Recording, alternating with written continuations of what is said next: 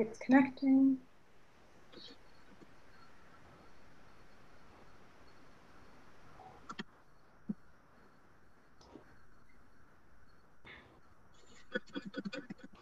Okay, now we're just waiting for YouTube to load, but it looks like Facebook, we're live. And YouTube is now working. Great. So we can get started. Okay.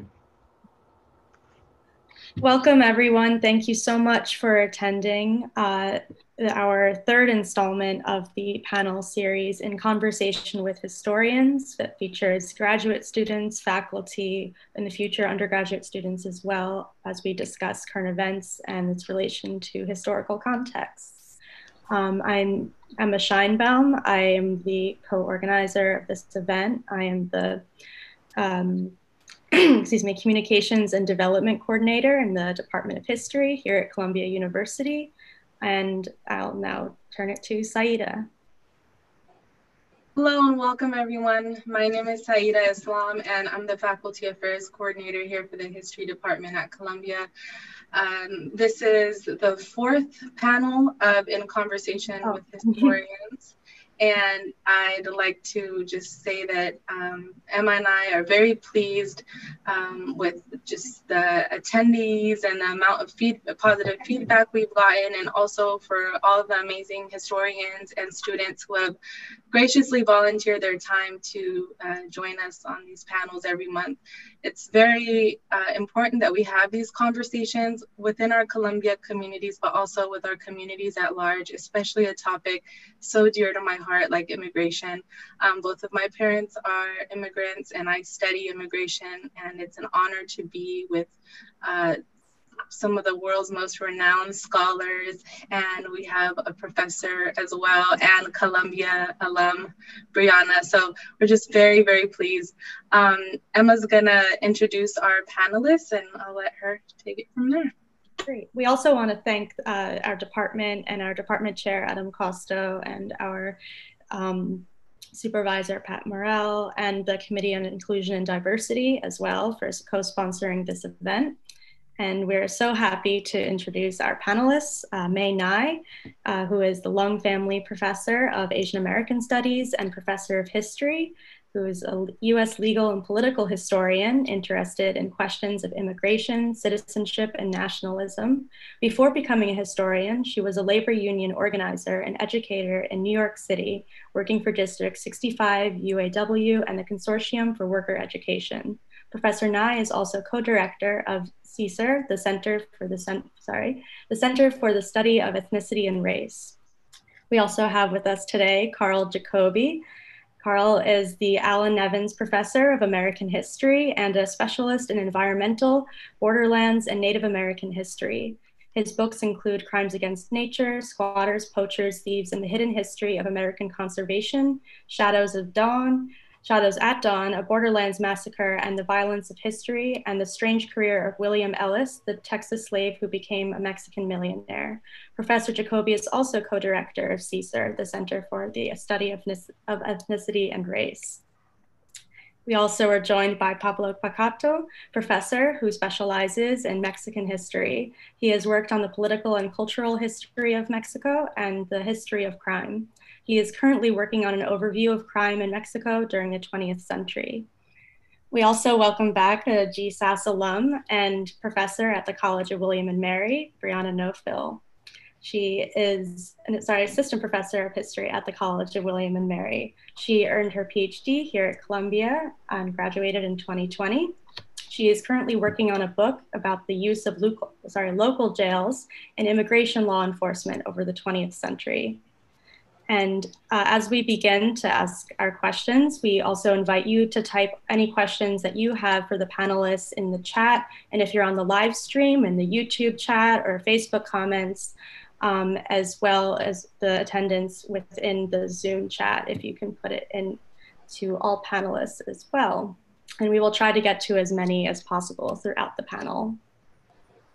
All right, let's start today's conversation with uh, Mae. Uh, let's just begin with the basics. Why do people migrate? Ah, that's a great question. Well, people move all the time. You might move from Manhattan to Brooklyn, or you might move from New York to Ohio or Virginia. Um, you might just move across town. And it's only when, um, and you might go farther, you might move to another uh, state or another country because you have relatives there. Um, so people move all the time and they move for different reasons. They move, uh, I think, mostly for economic reasons or reasons that you could say are for self improvement because they sense a, a better opportunity somewhere else. Um, maybe their situation is dire and they need to get out uh, to find something that can sustain themselves and their family, or maybe it's not so dire that they, they have an opportunity in another place. Um, and uh, people also move, I think, for a combination of political and economic reasons. It's only very recently that our laws uh, separate these two things and treat them differently, and I think that's led to a lot of problems. So let me just finish by adding that it's only when you have nation states uh, that are concerned about their territorial sovereignty that immigration becomes a matter of uh, legal and political jurisdiction. And then people have all kinds of uh, barriers that they put up, conditions for entry, conditions for removal. Um, but that actually is uh, only part of what constitutes a migration story. People have been migrating from one place to another as long as human history.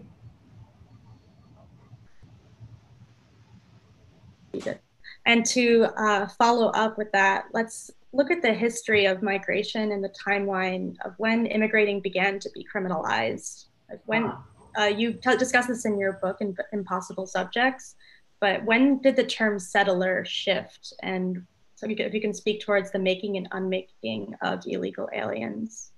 Okay, well, those are two actually somewhat separate questions. Okay. Um, the question of criminalization actually it goes back to um, early modern history. Goes back to the English poor laws, uh, which were transplanted into the United States in, in the colonies in New England. So towns um, forbade people from entering or kicked people out um, if they became indigent and they were considered to not belong. So um, migration restrictions and, and rules uh, predate, uh, well, actually, they go back to the settlement, colonial settlement. But you raise an important distinction between settlement and immigration. You know, a lot of people like to think of America as a nation of immigrants, but the first people who migrated here, who were not indigenous, I think were not could, should not properly be called immigrants. They were settlers. They were colonial settlers who were trying to recreate some version of their old country, England or France or whatever, um, in the New World. The Spanish as well. Um, and it's only, I think, in my view, in the late 19th century, when um, in migration shifts from a question of settlement uh, to a question of immigration, which in a sense means that the country is established, um, the frontier has been reached. That doesn't mean that these are um, not ongoing phenomena. They are, um, and, they, and they continue to be. But when people come as immigrants, they come to a place that's already set up.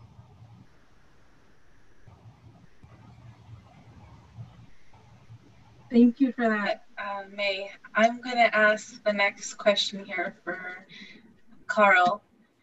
Um, and I had it here, one second. There we go. Um, so, Karl, can you please uh, talk about pre-wall on the U.S.-Mexico border? What was there, and what was the border violence like, and how has it evolved? Um, please, if you could provide some context to the new border walls implications. Sure. I, I thought what I, the way I might answer this would just be talking about the creation of the current US-Mexico border. And I, I, because I think this is a discussion that this history is very much forgotten in the United States. It's very present and aware in Mexico, but it's something that we don't think about much in the United States. And I would say the, the war with Mexico, which takes, is all traced back to the war with Mexico, which is 1846 to 1848.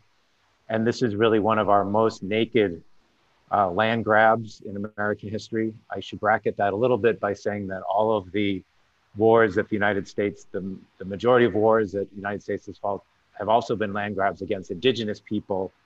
But in the sense, the United States justified these by thinking about indigenous people. And here I'm quoting uh, the Supreme Court, and it's somewhat offensive language, but just to get a sense of how, around the time of the war with Mexico, uh, the United States was already thinking about indigenous people. They were calling them fierce savages with uh, only a right of occupancy to land.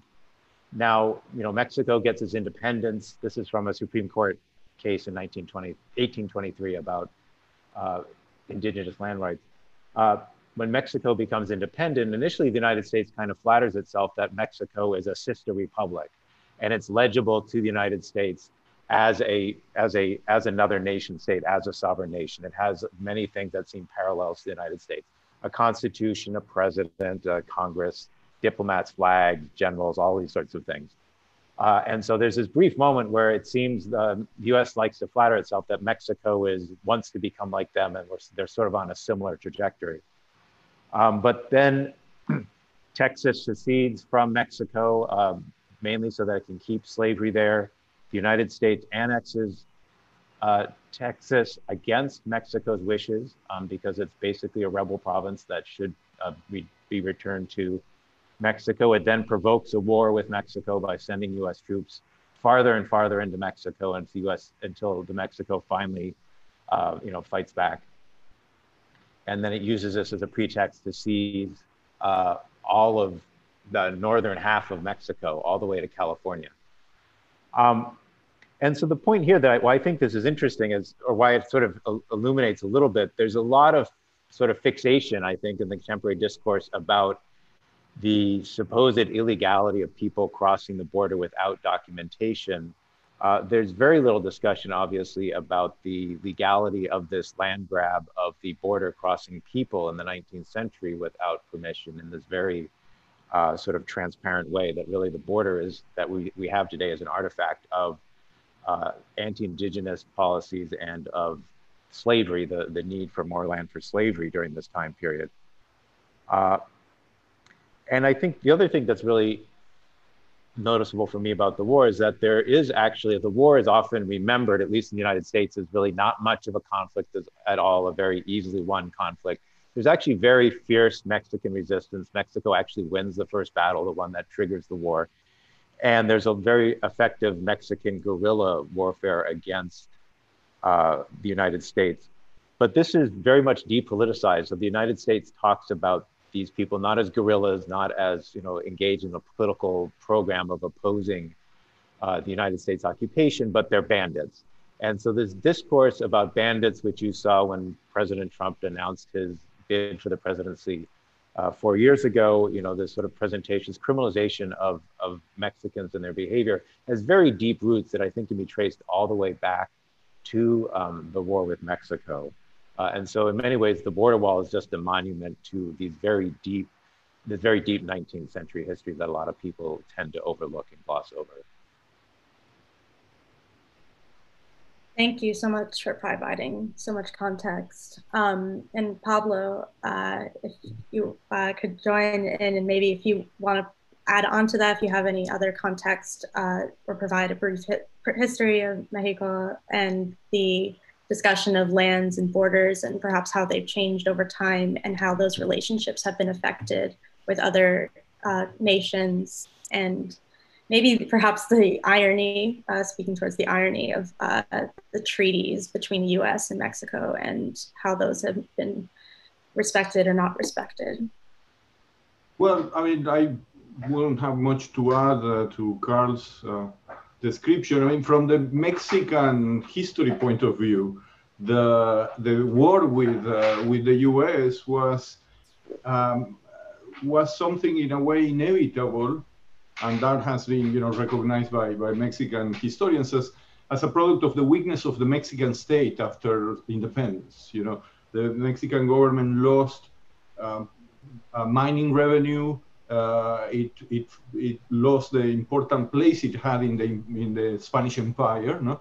So the, the decades in which Karl mentions the US recognized Mexico as a real country were also the decades in which the Mexican state fell into uh, instability and, and, and um, you know, lack of resources and the emergence of a kind of a military class that controlled politics. So when the war came, many people saw this as an inevitable consequence of centralism, a movement within Mexico that was intended to replace federalism, which was, uh, you know, the, the kind of the natural way in which the country came together, no? Uh, much like the U.S. No? So Texas is a response to centralism in the eyes of many Mexicans, and the defeat of 46 is seen as uh, obviously as an unfair uh, appropriation, but also as a product of our own mistakes, as a product of our own divisions and, and lack of patriotism and, and weakness. No? So uh, the, the history that comes after that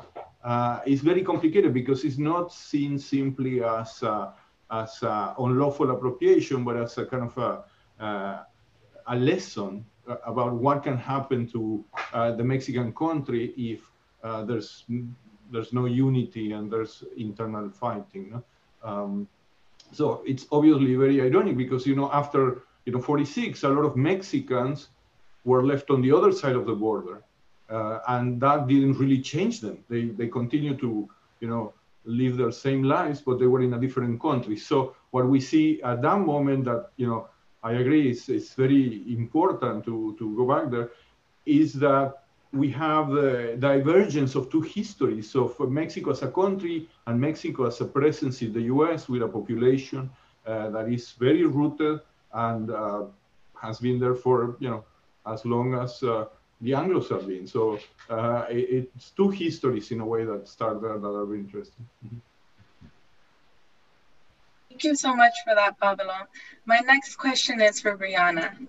Can you tell us how does ICE operate? I know that's a loaded question, but if you could just simplify it as best you can.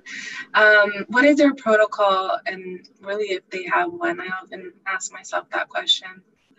Yeah, right. It's it's a it's a good question. Um, yeah, I guess you know ICE has only been around since 2003, and it's created in this moment of kind of post 9/11 bureaucratic restructuring that that gives us the Department of Homeland Security. And if you're confused about its mission, I think that's kind of by design. It has one of those missions that's both incredibly expansive, but also somehow like very ill defined. So I guess generally they see themselves as kind of having two tracks of what their work does. So the side that we hear about, I think a little bit less, is what they call um, Homeland Security investigations. So that division deals with like criminal movement of people, goods, and money across borders.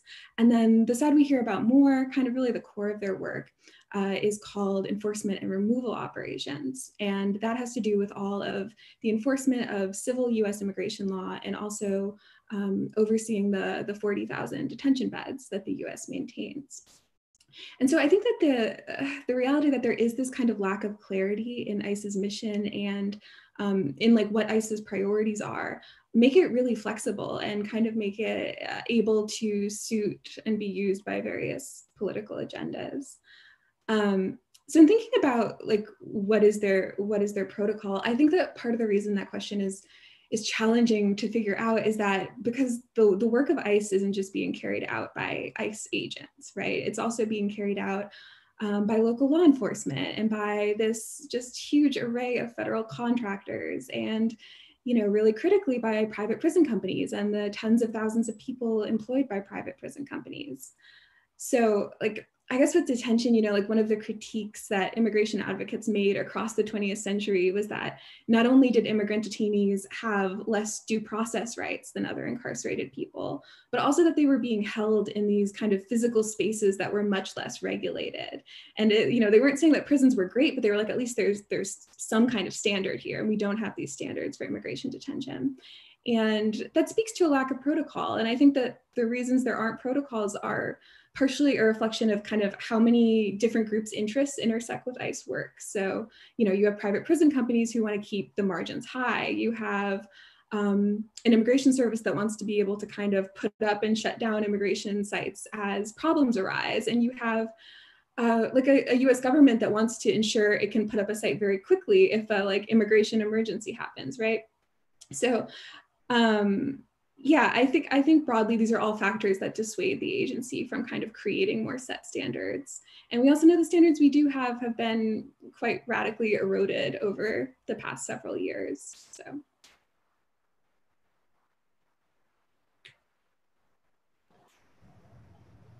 Thank you for the clarification, Brianna. My next question is for Mae. Where did this idea of limiting migration come from? And how did that produce criminal, criminalization of immigration? Thank you for asking that question. That's, that's really important uh, because I think we have um, a situation where I think over the last maybe uh, 75 years or more, um, the idea that we need to restrict immigration, we need to have a number, a ceiling on the number, that's become completely normalized in American political and legal thinking. So the idea that we, we should have uh, no number is completely unthinkable uh, for many people. And yet, that wasn't always the case historically. Um, up until the 1920s, uh, there was no numerical ceiling on how many people could come and immigration was largely governed by the labor market, both by uh, pull as well as push, right? Um, and so there were uh, there were there were exclusions based on uh, if you were a pauper or a criminal or if you were Chinese, but there was no numerical restriction, and that becomes thoroughly that that's become thoroughly normalized. But if you think about um, in other parts of the world, uh, in other parts of the world, there aren't uh, there aren't these kinds of barriers between countries. And one of the big innovations of the European Union was to have free migration between uh, among the EU states, right? So they drew a fortress around Europe, but within Europe, right, there was uh, basically open migration. So I think the first thing we have to do is to think about um, these restrictions as being historically produced. There's nothing natural about them or inevitable about them. Now, why did it happen in the 1920s? Well, I think it happened in large part as a response to uh, nativist opposition to the immigrants from Europe, Italians, Jews, Slavs, etc., um, who uh, were accused of all kinds of things that would sound very familiar to people today. Uh, they're dirty, uh, they're different, they have a different religion, um, they're lazy, they don't learn English, uh, they live in um, unsanitary conditions, you know, all the, they have diseases, all the things we hear today were said um, at the turn of the 20th century. And it wasn't until after World War One that that had enough political momentum to achieve uh, restrictive law. And the law put a ceiling that um, limited migration to 15% of the pre-World War One annual average. 15%, that's a huge drop. Now, once you say there's a restriction, then you have the inevitability that there's going to be so-called illegal entry or unauthorized entry. Because if you have a ceiling of X, then the person who's X plus one is the undocumented person. So that's another important thing about this whole question, which is that undocumented immigration is not something that has to do with, um, say, uh, the individual right? It's not a character flaw of the migrant. It's purely a product of the numbers.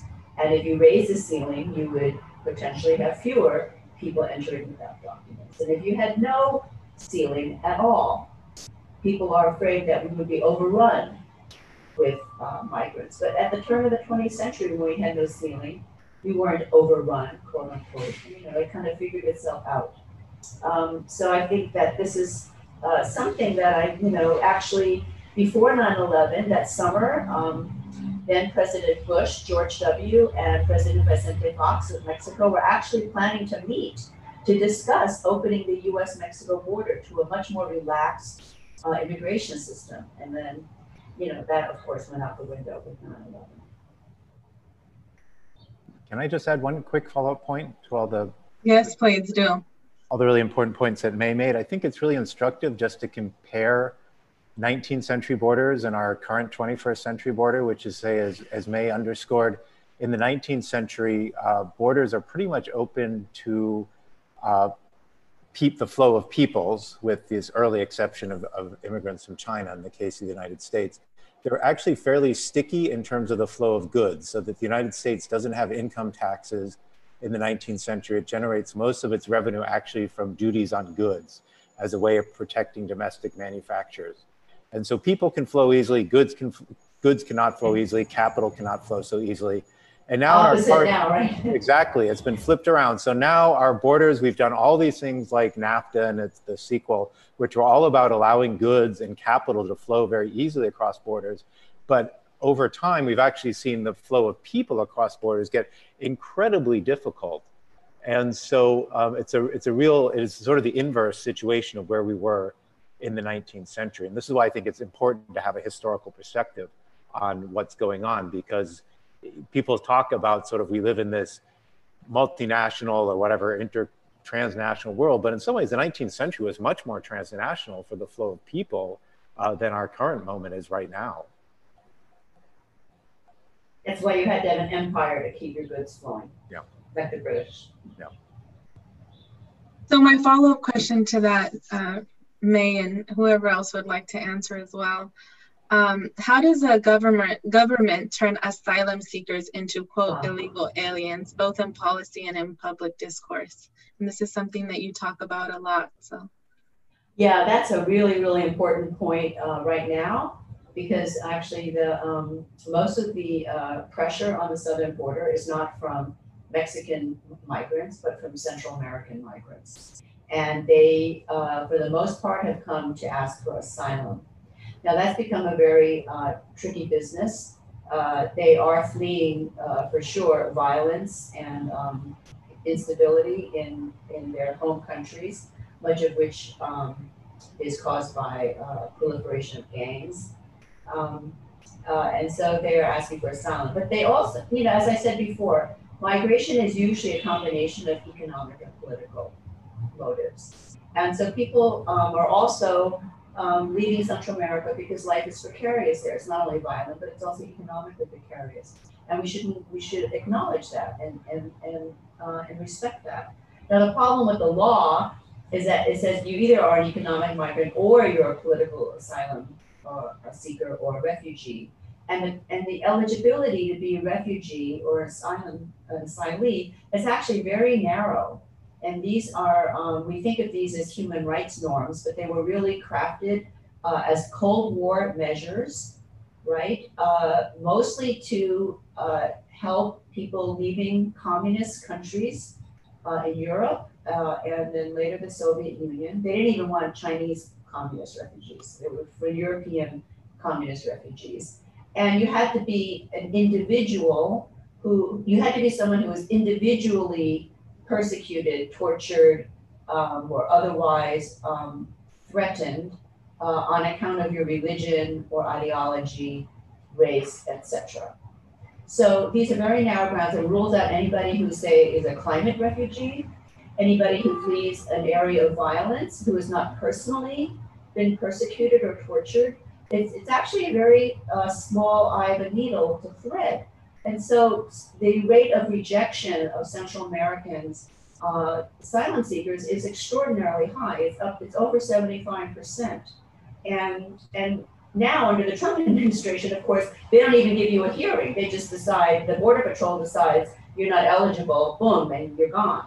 So that's how they turn asylum seekers into so-called illegal aliens. Um, at this point, we're not even giving them the right to have a hearing. And so it's a complete travesty of the law, as, as problematic as the law is. If anyone else wanted to uh, add any thoughts on asylum, um, we can now. Um, but we also have a question in the chat that I'll uh, incorporate in um, from Mika. Hadn't there been nativism and xenophobia in the mid 19th century as well as in the 1920s? That cannot alone explain the new immigration limits. Does technology, e.g., better transportation, explain why only in the 20th century was a ceiling introduced? And that's for anyone who would like to respond. Well, absolutely, there was nativism in the the mid 19th century. There was tremendous hostility, um, especially towards Irish, especially the famine Irish, who were um, uh, opposed not only because they were Catholics, uh, because they were poor.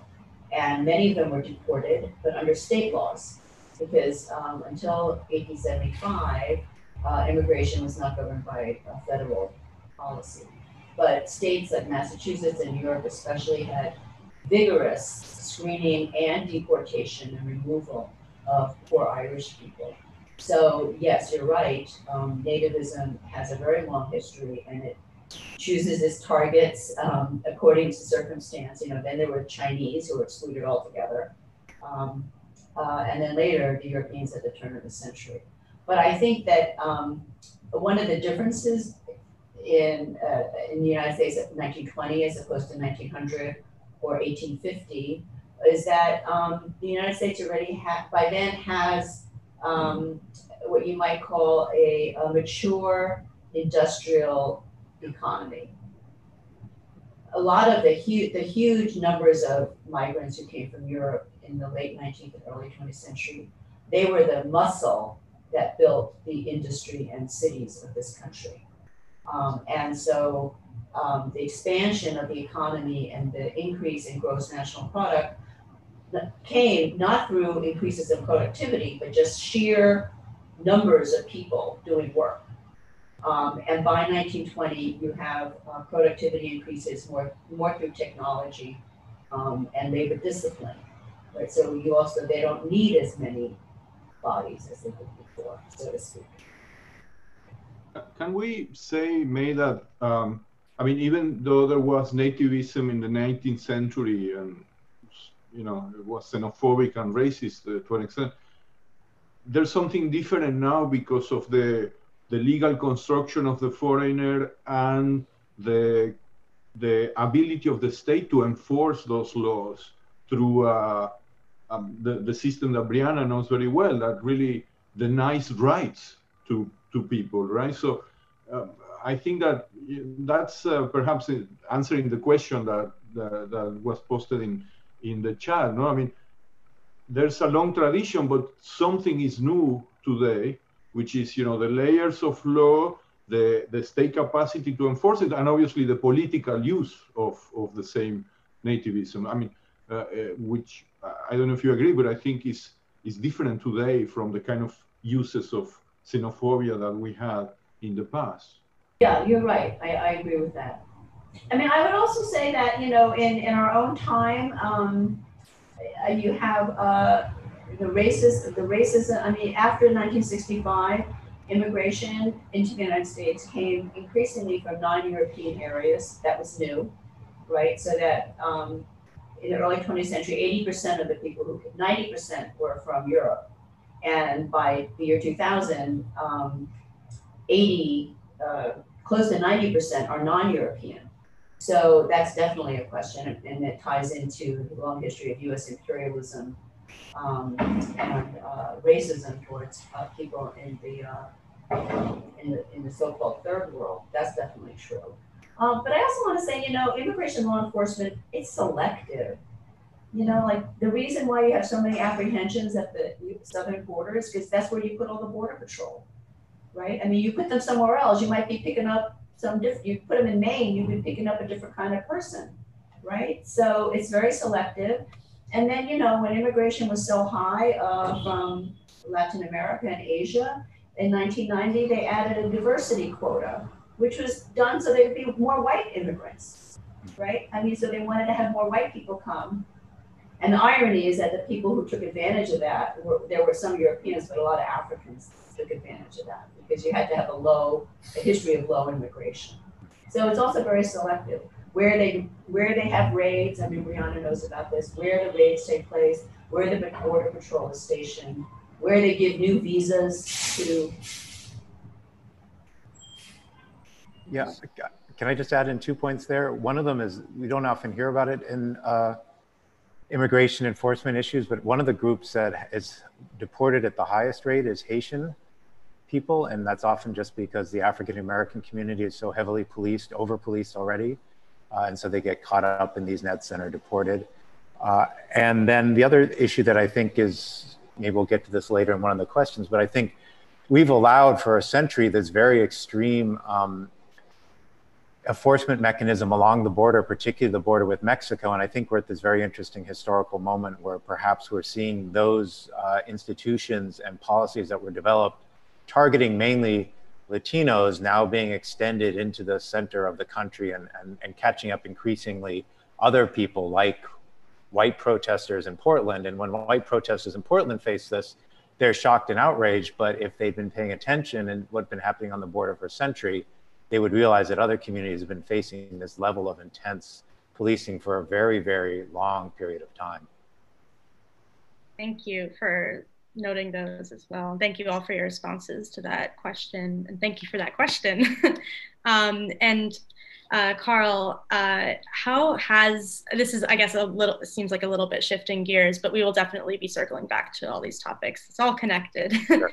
but uh, how has the American history of destroying indigenous and native ways of life and lives negatively impacted the literal nature and environment um, and ex- of this country? And for example, the um, increasing wildfires. Um, for example, in the West Coast and the ex- seemingly expedited climate change uh, that we all are experiencing. Um, and I, I, guess that's what the question is. Uh, yeah, no, I mean, that's a great question, obviously. And I think we've seen how we're all connected with this, where few weeks ago in New York, there was a huge plume of smoke right over the city, which was all to be traced to the fires out on the West Coast. Uh, one of the when the United States seizes the northern half of Mexico, this is one of the big differences actually is that these tend to be arid lands, uh, much more arid than what the United States had ever faced before. And uh, there's a fairly well-known report. Uh, John Wesley Powell comes out in 1879 on the report of the arid lands. So Arizona, New Mexico, Colorado, um, California. And his big conclusion is that the way to protect these landscapes and deal with aridity is to remove native people from the landscape in many respects, the United States is already doing this, right? It's a settler colonial nation. It's removing people from dispossessing native peoples integral to basically creating the settlers, allowing people to come over as settlers, the way that Mae was talking. But this adds a, an extra layer to the argument, which is to say that environmentally, to, to conserve uh, nature, you need to remove indigenous people from the landscape, particularly because they were using uh, these sorts of cultural prescribed burning. It's a way of it's basically setting very low level fires that will open up new growth and will actually prevent these sort of raging forest fires we have now because it uses up the fuel. You can really think about it as a uh, more distant form or sort of unrecognized form of cultivation because it creates an ecology that works really well for the indigenous peoples. And so what we're facing now is if, if you removed um, indigenous people from the landscape, the landscape in, in essence becomes a historical text and you can see the consequences of what's happened there the loss of knowledge not the indigenous communities still have the knowledge but non-indigenous people have have blinded themselves to the sorts of knowledge that can be used the other thing obviously is just the creation of the border that goes cuts through uh, dozens of indigenous homelands and so this is a big issue um, we're seeing right now there's i don't think there's been nearly enough coverage in the news but in Southern California uh, with uh, Tonopah people and Southern Arizona, there's been a lot of complaints that they're building the big new border wall right through these indigenous homelands and really cutting people off from ritual sites. Uh, and I went to a conference at uh, the, the, the Yaqui Pascua in, in Arizona we're putting on recently where they're complaining about often they have to go to cross the border with ritual items and border patrol people are trying to, you know, tear apart their their ritual items to see if they have drugs inside or not. And so there's the border is also doing another form of violence against these indigenous uses of the landscape as well. So those are two of the really obvious uh, dimensions of, of what we're seeing in the West.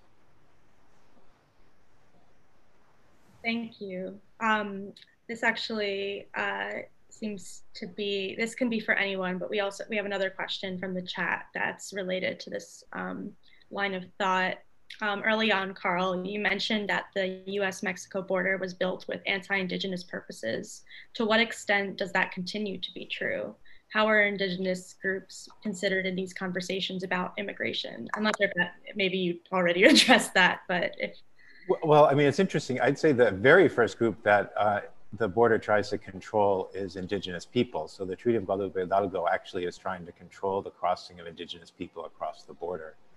Uh, you know, in terms of immigrants, indigenous people are not seen as immigrants. You know, when it's immigrants, it's of course, as Mae was talking, it was the Chinese. But the early target of use of the border is really trying to control indigenous um, mobility uh, and basically the it's interesting the treaty of guadalajara when you see the border it's, it's creating a mexico and a us and completely erasing the presence of any indigenous uh, homelands at all. And most of that land actually in some ways the united states has to fight in essence two wars. They fight a war against mexico in 1846 48 to claim the land from mexico mexico is its own process of trying to claim that land from the united from indigenous peoples. And then the United States fights a much longer war and a much more brutal war uh, where they, which, you know, in cases of like California has some of the worst examples of, of genocide in American history of claiming this land then um, from indigenous communities. Um, you know, certainly what I, the, the issue about immigration is a lot of these indigenous people would like to have their own rights to cross as in members of indigenous communities recognize and be able to cross on their own passports uh, and not have to you know have their sovereignty recognized. Uh, and in some ways they would like to sort of set themselves outside the discussion about immigration and really focus in on the issue about these are this is an indigenous homeland that has pre-existed long before us or mexico existed and we have a pre-existing right that needs to be recognized. Um, and so that's certainly something that in the last as it's sort of as this conversation has evolved and as the enforcement mechanism as, as brianna was talking about you know after 2003 when you get the, the department of homeland security this massive expansion of the security apparatus there uh, the indigenous communities have then tried to i think get more organized among themselves to uh, present a united front on these particular claims can I add something to this? Something that um, Karl and I both teach uh, a course at, in ethnic studies called colonizations and decolonization. And when we talk about um, Native America, uh, one of the things at least we, we talk about in my classes uh, is that some of the first borders and walls or fences that were built were built by English colonists in Virginia to demarcate a line beyond which Native peoples weren't supposed to cross right? And so the thing is that they kept moving that, they kept moving that line westward as they kept encroaching on the line that they set up themselves. Um, but in a way, you could say that the very first walls and borders that were erected um, in, in the colonies, American colonies, were against Native peoples. Yeah, definitely, definitely. So if you're listening, take this course. Yes. I want to take this course.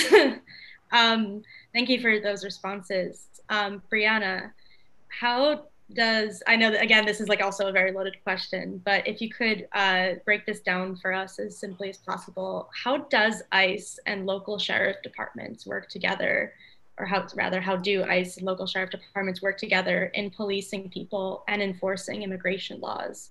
Are they two different entities or one and the same? Yeah, thanks, Emma. Um, that's a great question. I think it it kind of gets us back to the point we were making earlier about like how does ICE choose to use its resources, right? Like they have a kind of finite, theoretically finite number of dollars, and um, collaborating with local law enforcement is one of the major ways that they're uh, able to to go beyond maybe what their budget normally would entail. Um, so sheriffs have been really powerful allies for the immigration service, and you know we have we have records from the early 20th century talking about how the immigration service is like we've got to get sheriffs on board with this project, and the reason is not because they think the sheriffs are going to enforce immigration law, right? The reason is because the sheriffs control the jails, and the immigration service sees these jails as central to carrying out deportations, to carrying out Chinese exclusion. Um, and so I think that these partnerships, these kind of long enduring partnerships between the immigration service and local law enforcement, they're they're a way for the immigration service to kind of legitimize and make their work seem like legible law and order work. And then I think it's also a way for them to kind of punch above their weight a little bit. Um, and in turn, like what do the sheriffs get out of it, right? Like throughout the 20th century what they're getting out of it is they're getting they're getting federal money. And they're able to do things like expand their jails because they've got more inmates coming in. They're able to in some cases cut taxes for communities. And so you know communities and the federal immigration service kind of come to see this as a really potentially mutually beneficial relationship. And um, you know today these relationships are more expansive than ever. We know that the immigration service isn't just using local law enforcement like to borrow resources or to borrow space, but they've they've really come to see it as as their main way to identify removable people. And so we know that the the path to kind of ending up on ICE's radar now typically or frequently goes through the criminal justice system. Um, yeah, and I guess the other point I would just make about like thinking about sheriffs and thinking about counties is that these relationships look totally different ways, right? There's like 3,000 counties in the US, and each of them has their own relationship with ICE. So, like on the one end, you have counties who have embraced sanctuary policies and have minimal cooperation with ICE. And on the other end, you have counties where ICE is like set up in the police precinct and the jailers are going to ICE training camps. And so, like, maybe the glass half full take on all of that is that you know it, it does give i think activists uh, like a juncture like there's a there's a place to apply pressure there. Um, because you know there, there is latitude right? There's latitude for local officials in determining what sort of relationship and how much how much they want to collaborate and cooperate with with federal immigration law enforcement. And, and we should note too that um, uh, that local jurisdictions cannot be forced by the federal government to cooperate with them. That's why sanctuaries, so-called sanctuary jurisdictions are entirely legal and constitutional. So, um, and so I think like Brianna's work is really brilliant in showing us how immigration enforcement is not possible without local cooperation. The federal government does not have the capacity, it never had the capacity. And today, when you have 10 million um, un, uh, undocumented persons in the United States, they absolutely cannot do what they want to do without local law enforcement. And so that's where I think you're really right, Brianna, that activists really can, you know, kind of put a monkey wrench, you know, gum up the wheels in a sense um, by, by forestalling that cooperation or pressuring our local officials to not cooperate.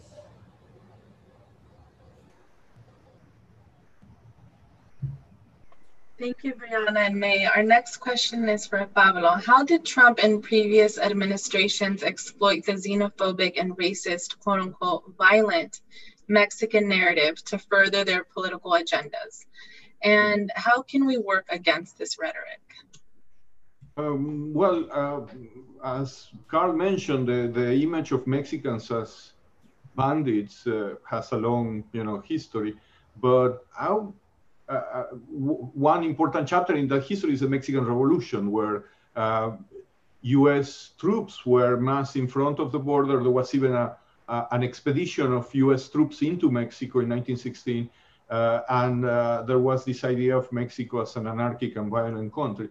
But the, the, the most relevant context is, I think, something that has happened in the 30, last 30 or 40 years, which is the increasing uh, pressure from US governments to criminalize, to enforce the laws against drug trafficking in Mexico um, has created pressure on the Mexican government that in turn has uh, increased uh, enforcement and the role of security forces to fight against drug trafficking. So we have a, a, progression of violence since the 80s.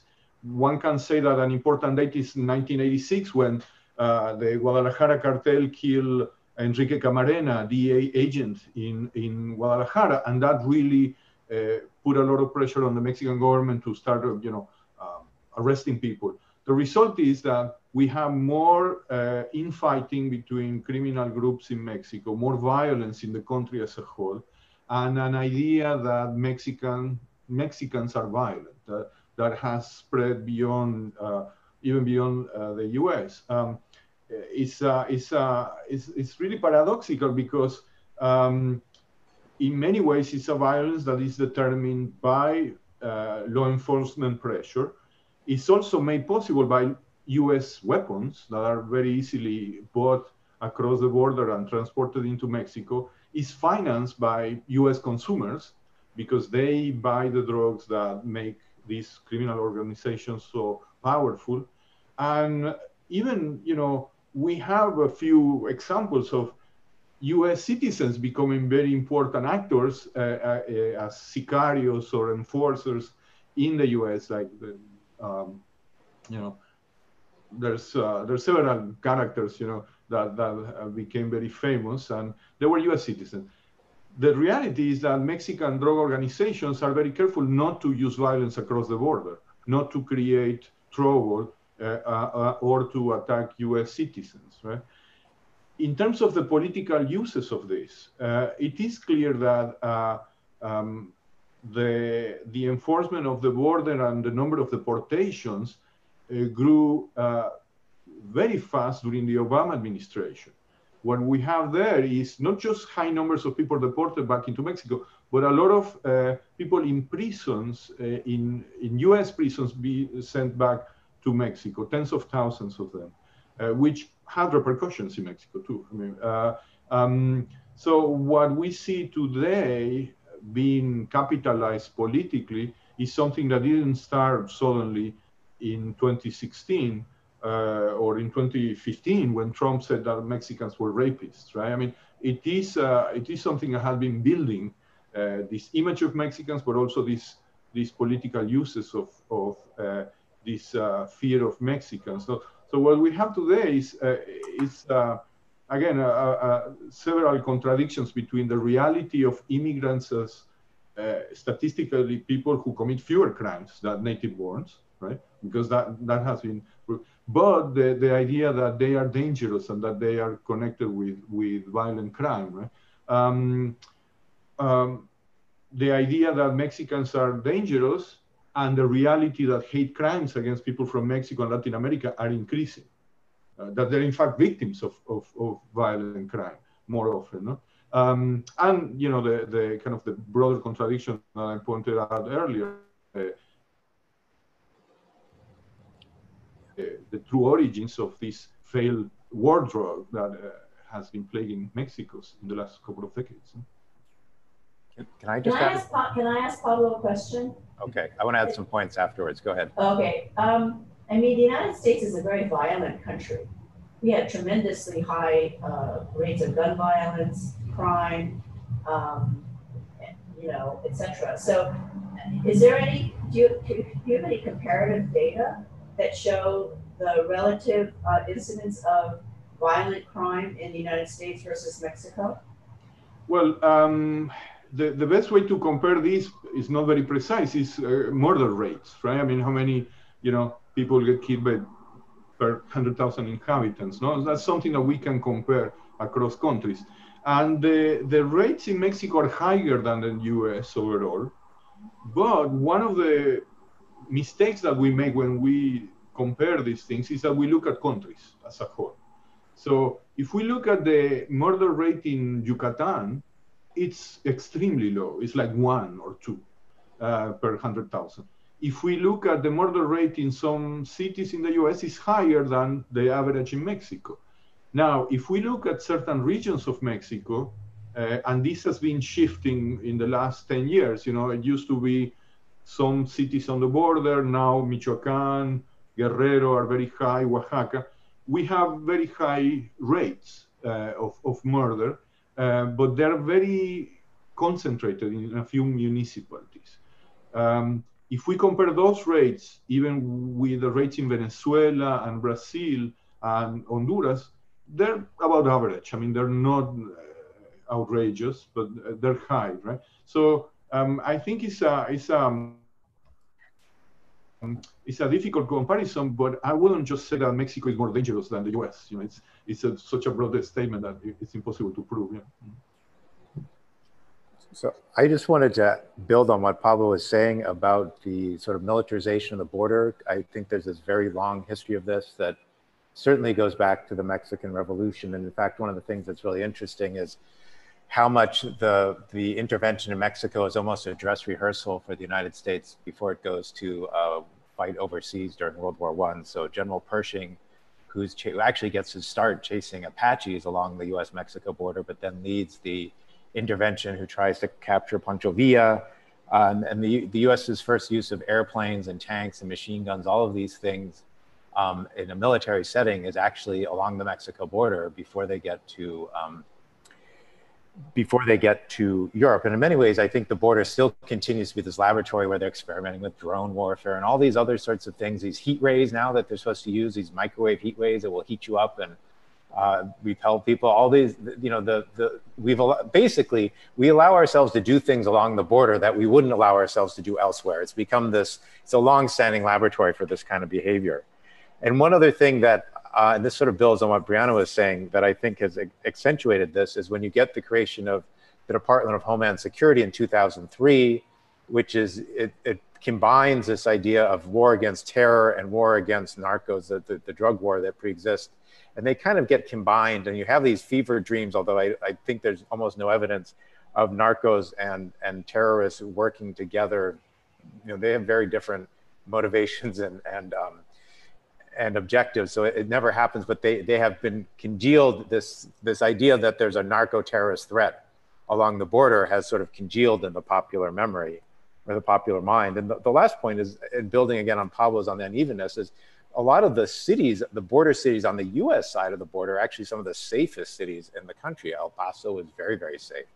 Uh, San Diego is very, very safe. San Antonio is very, very safe. And so proximity to Mexico does not have anything to do with violence. And as, as Mae's question was suggesting, a lot of the, the violence that we have our own organic reasons here for this violence, which are completely unconnected to uh, proximity to Mexico. Or immigration at all. Yeah, yeah. Thank you for that. Uh, I'm learning so much. um, and uh, Karl, you were quoted in a recent article by Russell Contreras of the Associated Press on the Mexican US Underground Railroad, um, which I had never heard of before. And for those who were not able to read it, could you please give a brief summary of the findings? Sure. So I think we're all familiar with the more familiar Underground Railroad, which we think of as going from this is in the antebellum 19th century, pre Civil War, that allowed uh, uh, enslaved people to self-emancipate by going north. You know, Harriet Tubman, uh, Frederick Douglass, all those examples. Uh, but what's interesting about both Frederick Douglass and Harriet Tubman examples, they're both from north, the very far north of the South. They're from Maryland. And, you know, they're close proximity to the north, and it's remarkable what they did, but it was a fairly short, really the center of gravity for slavery, uh, for enslavement, in the antebellum period is moving south and west. It's moving into Texas. It's in Louisiana, it's in Mississippi, and increasingly in Texas. For people there, the real place to, to run is not north, which is an incredibly long, impossible journey. It's to go south into Mexico. And we don't have exact numbers. The best estimates I've seen are at least 5,000 people are doing this. But um, it's there's a very steady flow of people, of enslaved African Americans for whom Mexico represents the land of freedom during this time period. And I think it's been hard for a lot of Americans to, to realize this in part because we just don't know any Mexican history, but also because the idea of running north still suggests that the US is the land of liberty.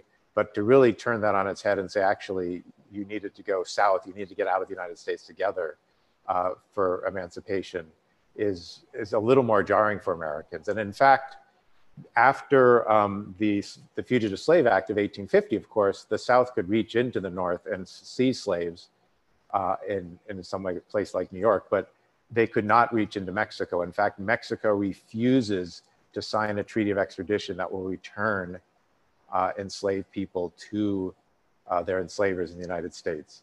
And this is a little hard to, to prove, but I actually feel like one of the last places Robert E. Lee is before the Civil War breaks out. He's on the border with Mexico.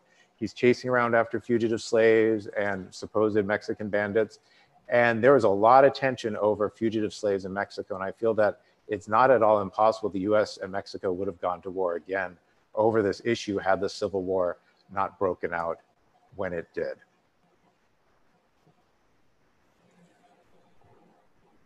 Thank you for that, Karl. My next question here is for Brianna.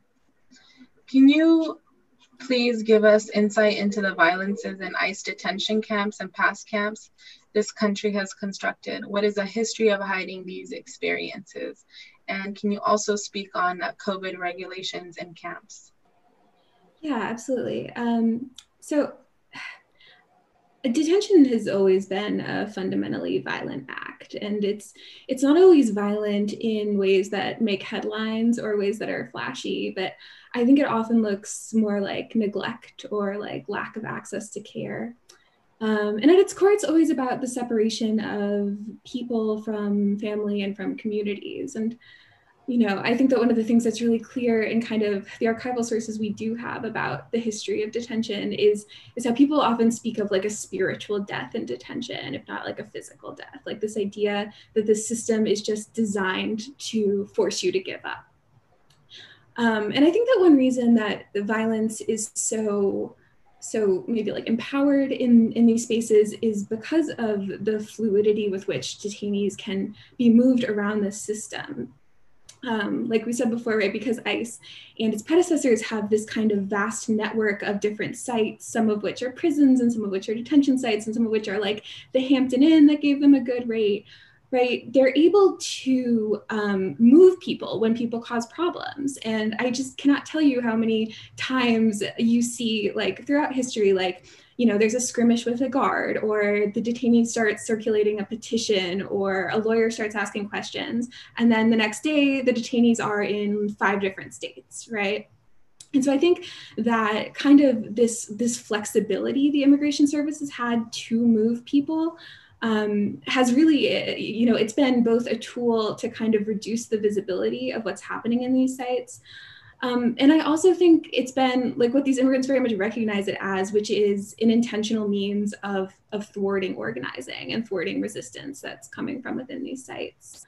Um, and of course, there's very few legal protections for detainees who are being transferred through the system. We know their lawyers often aren't alerted. We know their families often can't locate them. So I think these transfers are, uh, you know, just one of many factors that are enabling the type of violence we see um, yeah, and I, I, guess I would also note that you know we're we're asking all these questions right now about kind of the moral and ethical uh, validity of these sites or how we defend this, and I think it's important to remember too that people have been people have been asking questions about if this is moral or legal for like a hundred years, and I think people often have really troubling takeaways when they think about the validity of detention. Like I think there's often a rhetoric that like, well, some people some people deserve to be incarcerated, but not not not immigrants. Immigrants don't deserve that. Or um, so, but even despite these, like maybe they're not people aren't always coming to the conclusions we want them to. But I do think it's important that we're not the, the we're not the first era to to ask if this is if this is okay.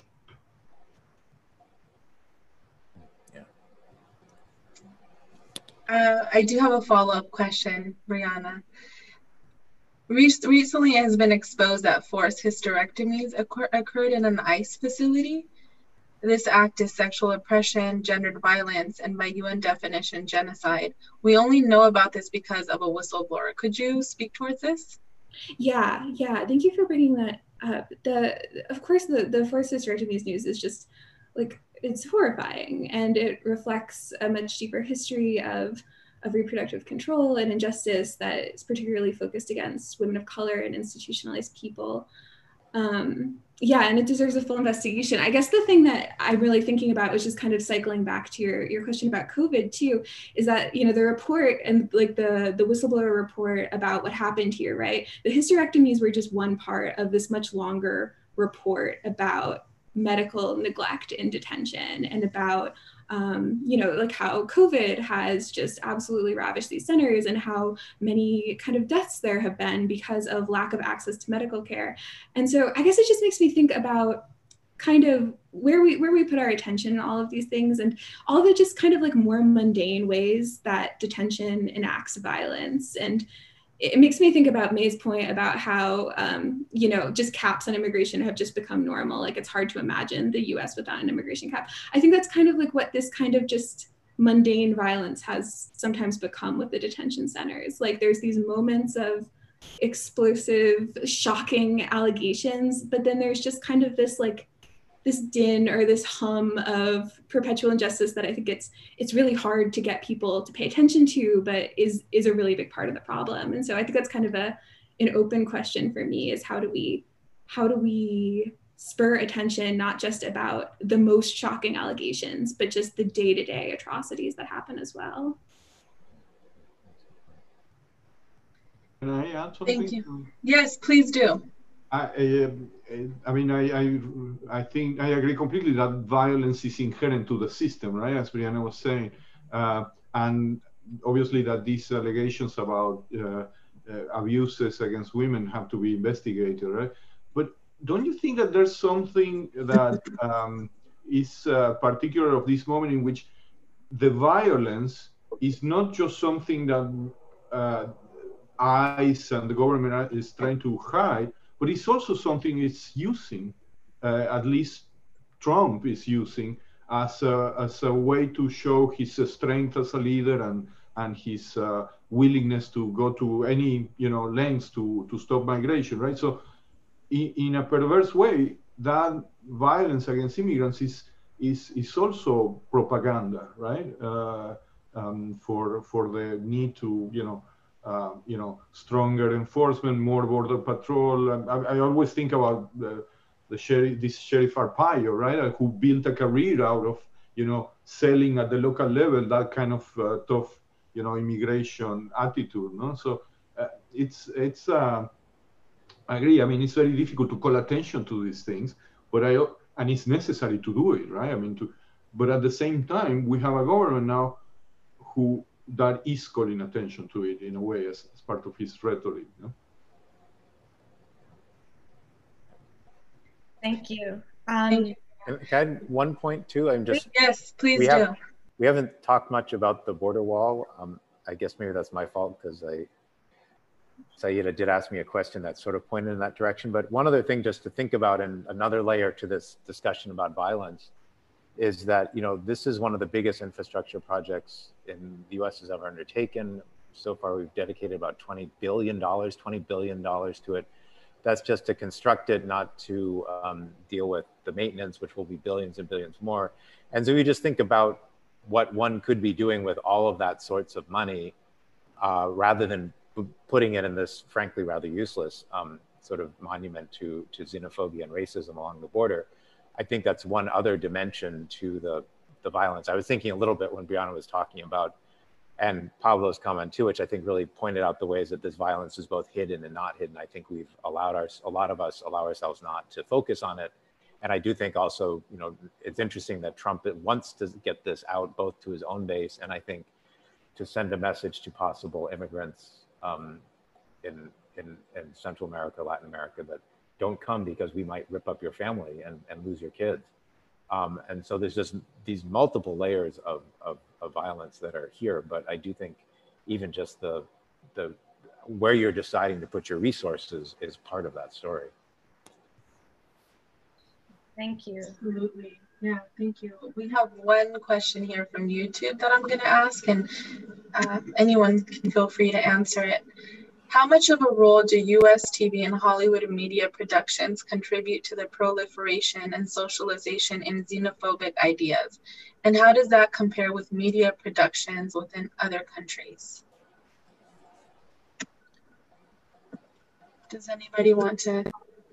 That's a big question. Yeah, we can come back to it later yeah. too.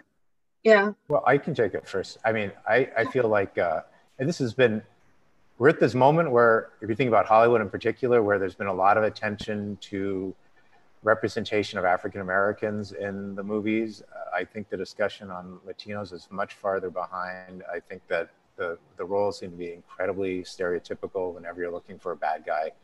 The Mexican drug dealer is always the person. I mean, there are these narconovelas and telenovelas like La Reina del Sur that, that look at um, that are Mexican that are sort of, but they always humanize the, the, the drug dealers in a way that you never get in the US media. And so it's a little bit of an echo chamber where I think we have a political discourse that already does this. And then I think our cultural discourse tends to do this as well. And it's, I, I want there to be a moratorium on the, the Mexican drug dealer character. Like I just don't want them in any more uh, movies for a good 10 years so that we can be- begin to just put these put Yeah. these to rest.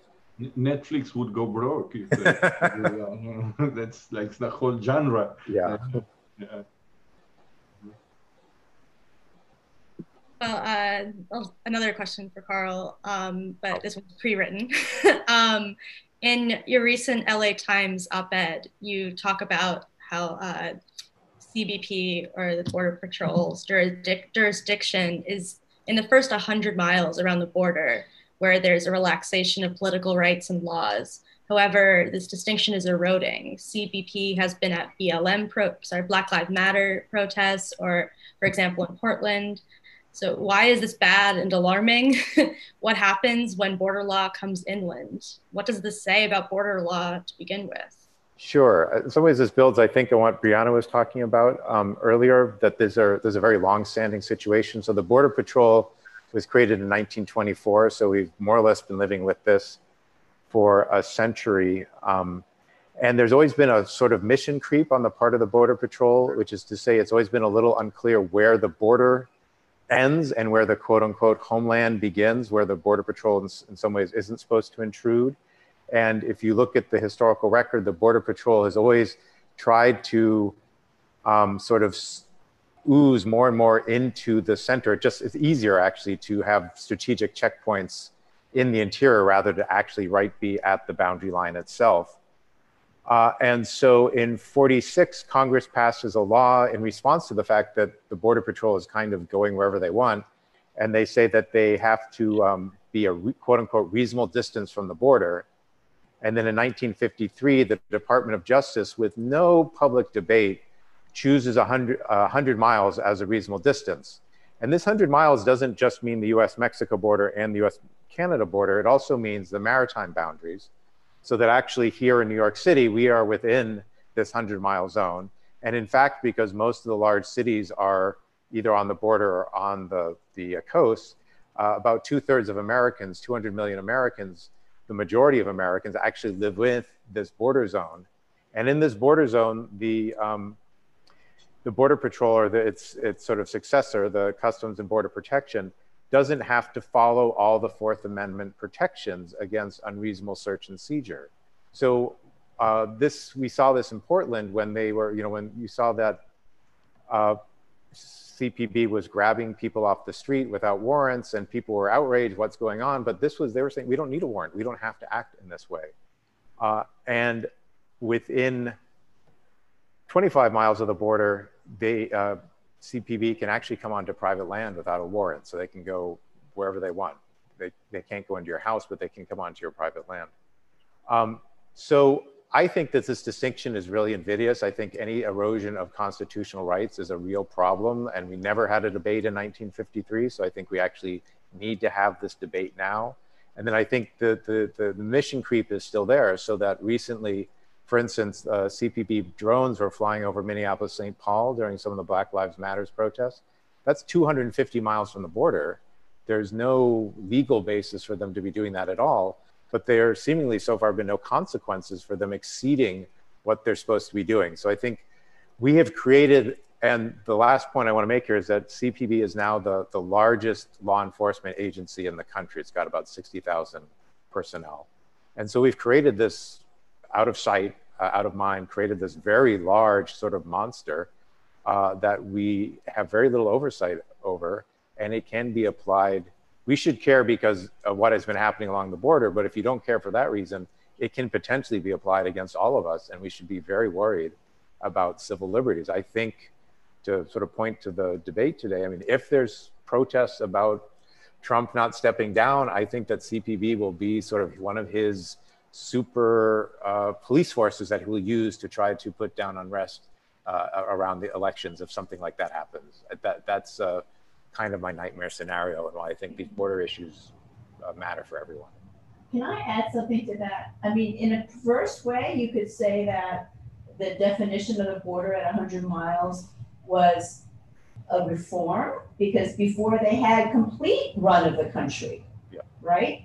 And so, um, and so, uh, and in the past, we didn't have a distinction between um, border patrol and immigration officers, right? I mean, they go anywhere. And so this was used in particular against Chinese, regardless of where they were in the country. Um, and they define crossing the border um, as an ongoing act, an ongoing offense. So it's not just when you cross a line, but it's until you reach your interior destination, wherever that might be. So that's why, that's one of the reasons why unlawful entry has no statute of limitation, because it's considered a so-called ongoing offense. Like every day you wake up and you're still breaking the law, right? That's their, that's their logic. Um, but before, um, and I think part of the reason for the pushback and the, and the call for uh, defining a, a border zone uh, was because they were running amok all over the country um, against uh, Chinese, absolutely, but also increasingly against Europeans, and they used it against labor radicals who are immigrants, um, et cetera, et cetera. So I agree with what you're saying about the dangers of this, but I also want to point out that what they're doing now is actually going back to what they used to do. Yeah, no, that's a great point. Thank you.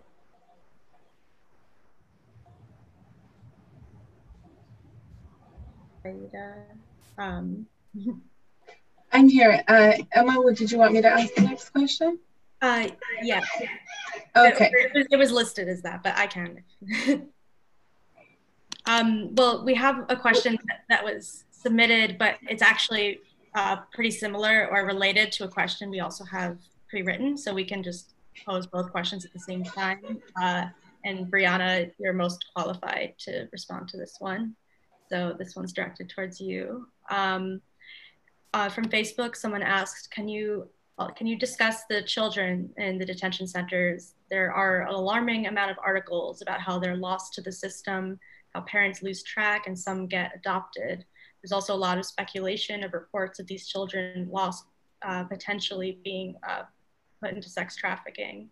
Um, if you uh, can speak to that, but uh, related to that, we also were just wondering like the, what when a child and a parent are separated at the border by ICE, what happens? Yeah, yeah. Um, so I think that like part of the answer to this question is there there's a lot we don't know right now, and I think there's a lot we probably won't know for years.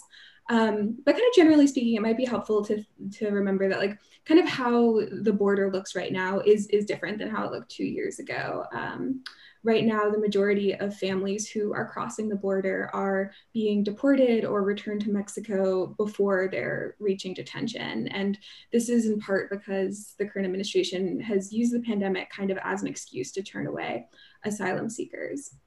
And we also know, right, that um, family separation was formally ended and, of course, not really ended in practice. And the reason it hasn't really ended in practice, right, are those legal loopholes that still exist. So, um, if a parent has a criminal record, regardless of how small the offenses are, or if someone comes with a grandparent or a cousin, they can still be separated from their family member. Um, but we do have a sense that, you know, it's it's not what it was in 2018. Um, so for children who are separated, the kind of general process is that they are they are held in a facility, sometimes called a shelter or a detention site, and then the Office of Refugee Resettlement, so a, a separate office from ICE, um, attempts to locate family in the U.S. And so what we saw in 2018 was that the Office of Refugee Resettlement becomes just radically overstretched. They do not have the shelter space for this many children. And that's why, you know, a large part of why we see these shelters that look like someone put them up like overnight. Um, so the big concern here, and like oh, how we get to this question of our young people being exploited, uh, ties to the question of how is the ORR vetting the people it's releasing minors to. Um, and so there's been, yeah, uh, questions about labor trafficking. There has been also just concerns about, um, you know, there's lots of religiously affiliated foster groups that are that have taken in migrant children, and you know, some of these are, are questions about exploitation. Other others are just questions about like, do these foster parents have the resources to deal with children who have been through this kind of trauma? Um, and so, yeah, there's dozens of legal actions pending right now. Most of them are torts about um, about what children have experienced in this in this few year period. And I think I think this is going to be it'll be something that we will learn more about as it goes on. Uh, we're going to try to wrap up. We're only going to do a few more questions. Our next question is for uh, Pablo. Could you speak on economic and demographic changes in the last decades, especially since the 1990s? Perhaps uh, yeah, how it pertains to forced migration. Yeah. Migration, yeah. Um, well, um, um, in uh, very general terms, we see that the Mexican population grew very fast in the in the second half of the 20th century. So by the 70s, 80s, you have a big size of youth cohort in Mexico that uh, um, you know many many people move to the U.S. Um, we also have uh, several economic crises that push people to seek uh, go uh, and um, work uh, in in the U.S. in the 80s and then again in the in the 90s. That was very clear.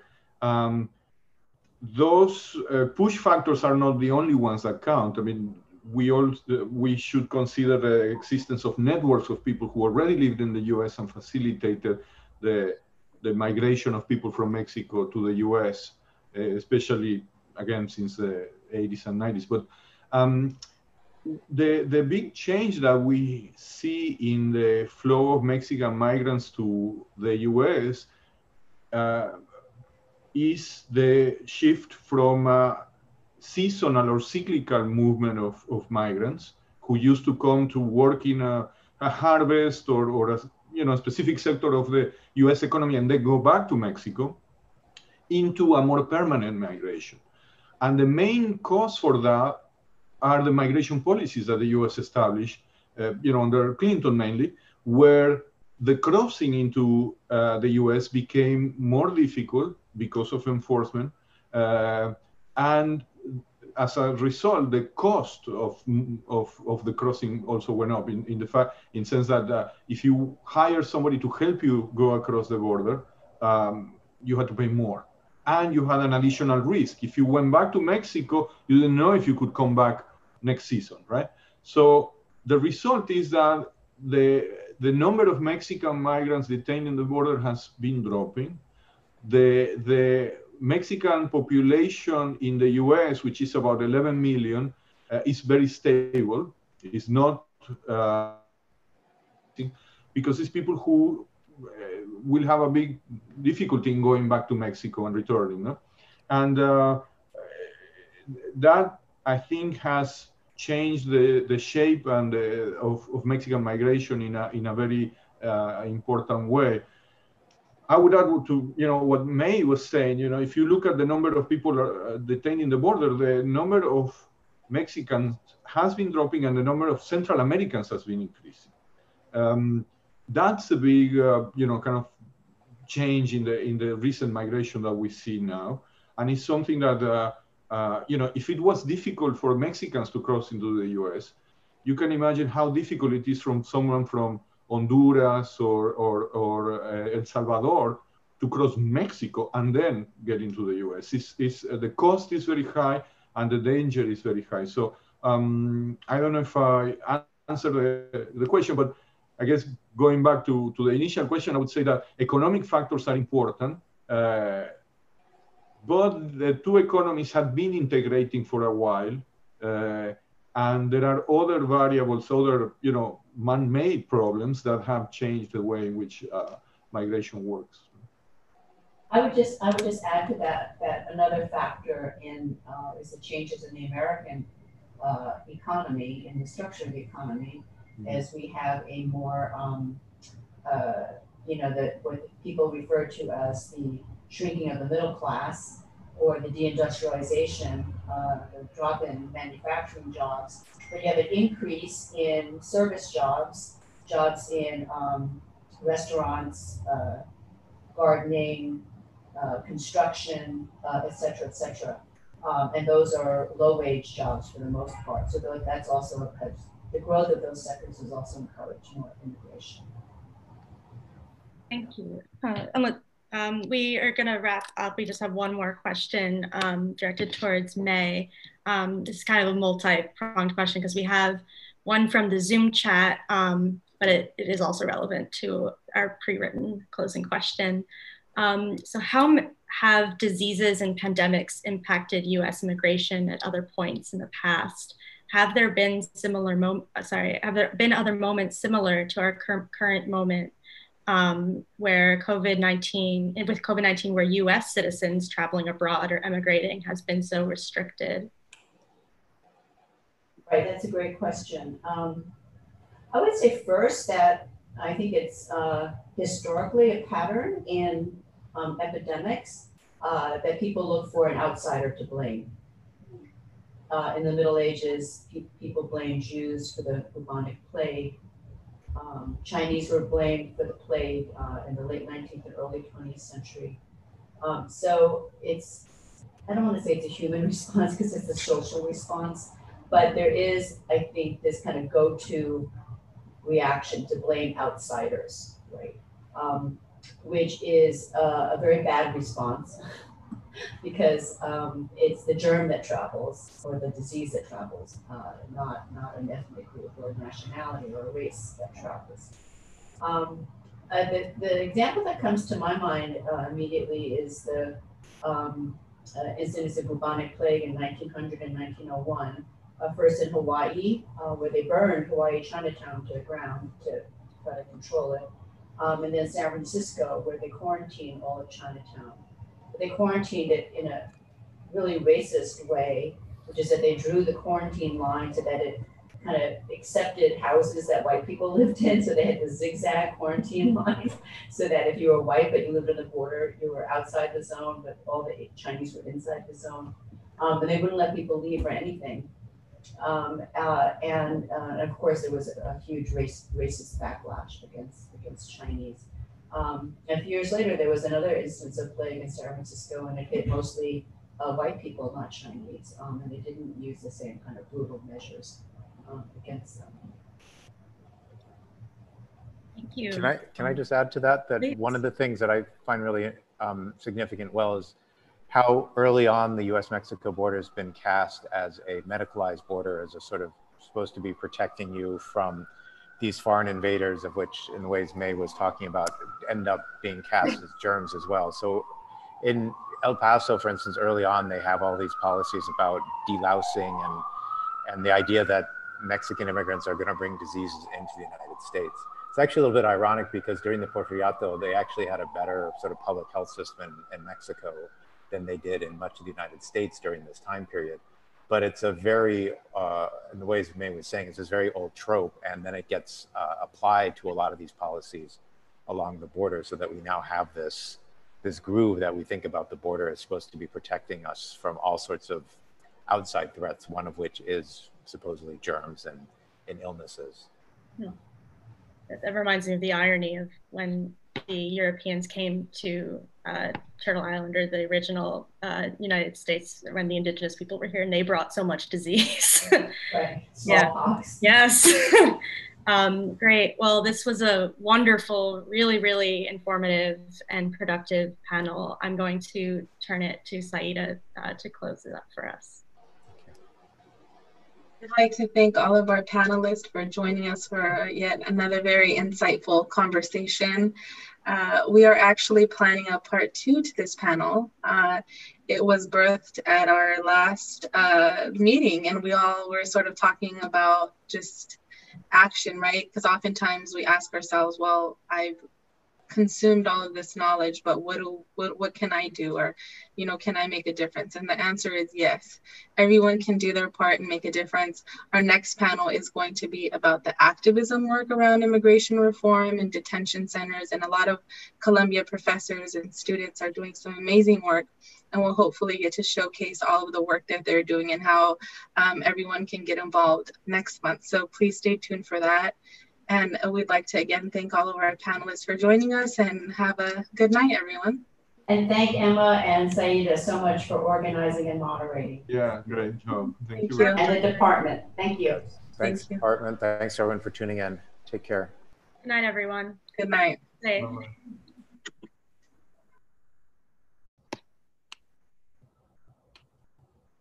Thank you, Emma. Oh, thank you, Pablo. Bye. Oh, did you have a question? sorry about the dog at the beginning. Oh, no worries. I, I, I love cats. My cat is sleeping on this chair. Oh, well, but at least he- he's Yeah. sleeping. You know, that's a good thing. Yeah, she often comes up on this, so I was there was the chance that that was going to well, happen to me too. All good. Thank you so much. Sure. Okay, thank you. Bye. soon. Bye.